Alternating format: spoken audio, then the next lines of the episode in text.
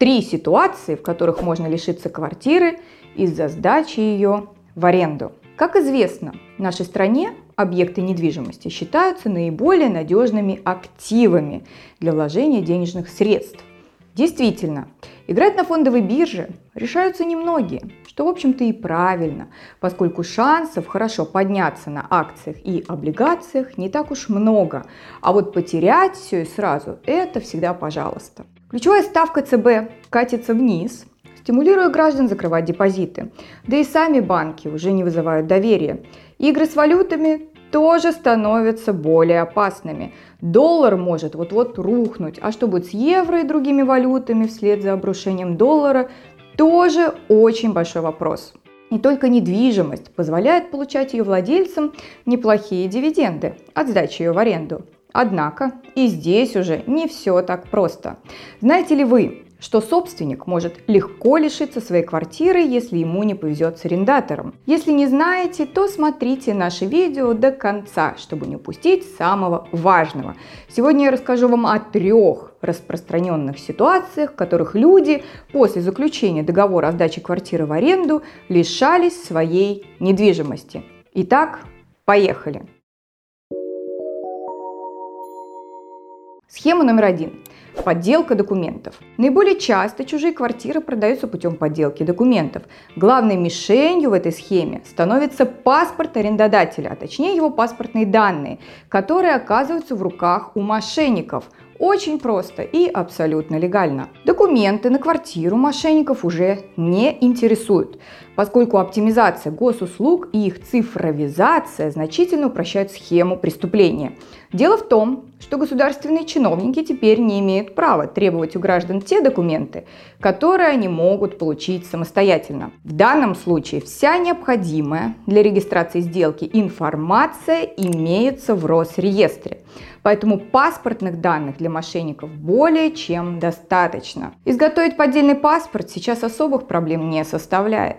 Кроме этого, как правило, у мошенников-профессионалов есть все нужные связи в правоохранительных органах, свои нотариусы и риэлторы. Жертвами преступников обычно становятся одинокие люди, предпенсионного или пенсионного возраста, либо люди в зрелом возрасте, проживающие в другом городе, а еще лучше за границей. Суть преступной схемы. Мошенник играет роль идеального арендатора. Он выглядит хорошо и успешно. У него нет детей, собак, кошек и хомячков. Ему якобы требуется аренда на длительный срок. Он соглашается на все условия арендодателя и даже готов заплатить сразу за несколько месяцев вперед. Разумеется, довольный арендодатель без лишних проволочек подписывает с ним договор аренды и в этом-то договоре и указывает все свои паспортные данные. После этого Арендатор получает ключи и заезжает в квартиру, а арендодатель его не беспокоит несколько месяцев до тех пор, пока арендная плата не перестает поступать на его карту, а телефон арендатора становится недоступен. Чувствуя неладное, арендодатель решает посетить своего арендатора и напомнить ему о задолженности по аренде. Но не тут-то было. Замки на дверях уже новые. На звонок открывает абсолютно неизвестный человек, который сообщает, что он является собственником данной квартиры. Далее, в ходе беседы с новым собственником, иногда в присутствии участкового, выясняется, что квартира была продана несколько месяцев назад, и все документы на квартиру у нового собственника в полном порядке. То есть он является добросовестным приобретателем данной квартиры, а купил ее у нашего с вами мошенника, ничего не подозревая. При этом договор купли-продажи со стороны продавца подписывал, кто бы вы думали, сам арендодатель. Ловкий мошенник, арендатор, подделал не только паспорт арендодателя, используя паспортные данные из договора аренды и свое фото или фото сообщника, но и подпись арендодателя из того же договора. Обращение в полицию.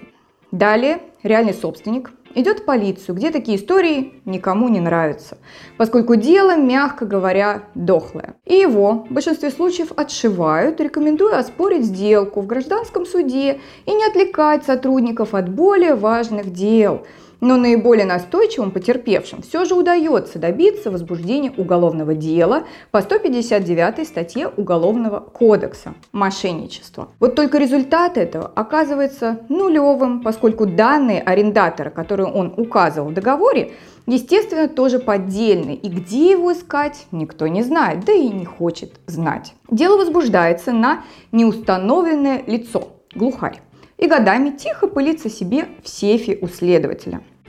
Обращение в суд – Отчаявшийся настоящий собственник вспоминает совет, который ему изначально давали в отделе полиции и обращается в суд с иском о признании договора купли-продажи квартиры недействительным и с требованием недвижимого имущества из чужого незаконного владения и аннулирования записи о регистрации права собственности покупателя квартиры из Росреестра. И вот здесь уже как повезет. Все будет зависеть от заключения подчерковедческой экспертизы важность результатов подчерковедческой экспертизы. Если эксперт признает подпись в договоре купли-продажи со стороны продавца поддельной, его оценка будет категоричной, то есть не подлежащий сомнению, то суд встанет на сторону реального собственника. И в этом случае крайним окажется добросовестный приобретатель квартиры, поскольку запись в Росреестре о его праве собственности будет аннулирована. Старый собственник вернется в свою квартиру, а найти мошенника и возместить ущерб будет крайне проблематично и, скорее всего, невозможно. Если же экспертное суждение окажется вероятным положительным или вероятным отрицательным, либо эксперт укажет в выводах, что дать экспертную оценку представленных ему для сравнения образцов почерка не представляется возможным, то в этом случае вернуть утраченную квартиру, скорее всего, не получится. Если только у бывшего собственника не окажется других весомых доказательств, что вряд ли. В результате новый собственник, тот, который приобрел квартиру у мошенника, окончательно утвердится в своих правах, так как у него на руках, помимо свидетельства о праве собственности из Росреестра, окажется еще и судебное решение в его пользу. После этого единственное, на что остается уповать бывшему собственнику, это на эффективную работу правоохранительных органов, если им вдруг удастся найти мошенника. Но это, если честно, уже на грани фантастики. Почему с подчерковеческой экспертизой может возникнуть проблема? Дело в том, что подпись представляет собой очень сложный объект для экспертного исследования, потому что во-первых, слишком маленький объем для исследования. Подпись любого лица может существенно различаться в зависимости от различных обстоятельств, сопутствующих подписанию документа. Неровная поверхность, недостаток места в графе для подписи, спешка, состояние здоровья, плохое или хорошее настроение и так далее. Подпись окончательно формируется к 30 годам, поэтому эксперту нередко бывает трудно сделать категоричные выводы от подписях молодых людей. Кроме этого, работу эксперта крайне осложняют различные дефекты, например, расплыв красителя или обильные загрязнения, затертость на бумаге и так далее. Схема номер два. Доверенность. Эта преступная схема работает по схожим принципам с первой схемой, и в ней также мошенники зачастую прибегают к подделке документов. Но главной движущей силой здесь является доверенность на распоряжение квартиры собственника, которой располагает лжеарендатор. Иногда такая доверенность является настоящей. К примеру, Арендатор-мошенник находит убитую квартиру и предлагает вместо арендной платы сделать собственнику евроремонт. Собственник соглашается, и мошенник просит у него доверенность на распоряжение квартирой якобы для различных согласований, связанных с перепланировкой и так далее. И если доверчивый собственник попадается на крючок, то далее лжеарендатор ведет его к своему нотариусу. В результате у мошенника в руках оказывается настоящая доверенность со всеми вытекающими из этого последствиями. Но, конечно, такая доверчивость встречается нечасто. И обычно мошенники опять-таки завладевают паспортными данными собственника квартиры и оформляют липовую доверенность. После этого квартира выставляется на продажу в интернете. Мошенник представляется риэлтором, ищет добросовестного покупателя, продает квартиру и исчезает. А далее опять по кругу. Полиция, суд, почерковеческая экспертиза. Схема 3. Шумные арендаторы и злые соседи. Эта ситуация встречается крайне редко, но все же встречается, поэтому мы ее тоже рассмотрим. Она может развиваться не только как преступная схема, но и как законная реализация норм жилищного и гражданского кодекса. Рассмотрим оба варианта. Если все по закону, представим себе следующую ситуацию. Собственник сдает квартиру. Арендаторы не мошенники, но довольно шумные люди. Громкая музыка, веселые компании, скандалы, работы с электроинструментом на дому и так далее. В общем, арендную плату платят и сами по себе вроде бы милые люди, но вот соседи от них ну просто на стенку вешаются. И помимо этого жалобы в управляющую компанию, участковому и в местную администрацию пишут. Там на эти жалобы, понятное дело, почти никто не реагирует, разве только участковый, но до собственника эта история может и не докатиться. Особенно если собственник живет далеко и не часто навещает своих постояльцев. В результате инициативные соседи обращаются с иском в суд, и суд постановляет, внимание, принудительно прекратить право собственности и выставить квартиру на продажу с публичных торгов. Квартира быстро продается по заниженной цене, как это обычно бывает, когда она идет с молотка. А вырученные деньги перечисляются бывшему собственнику за вычетом судебных издержек и исполнительного производства. Отметим еще раз, суды считают продажу жилья последней мерой и удовлетворяют требования администрации в одном случае из 10, но с другой стороны, один случай из 10 не так уж и редко, и не хотелось бы попасть в эту статистику. Здесь важно отметить, что суд при вынесении решения руководствуется следующими принципами.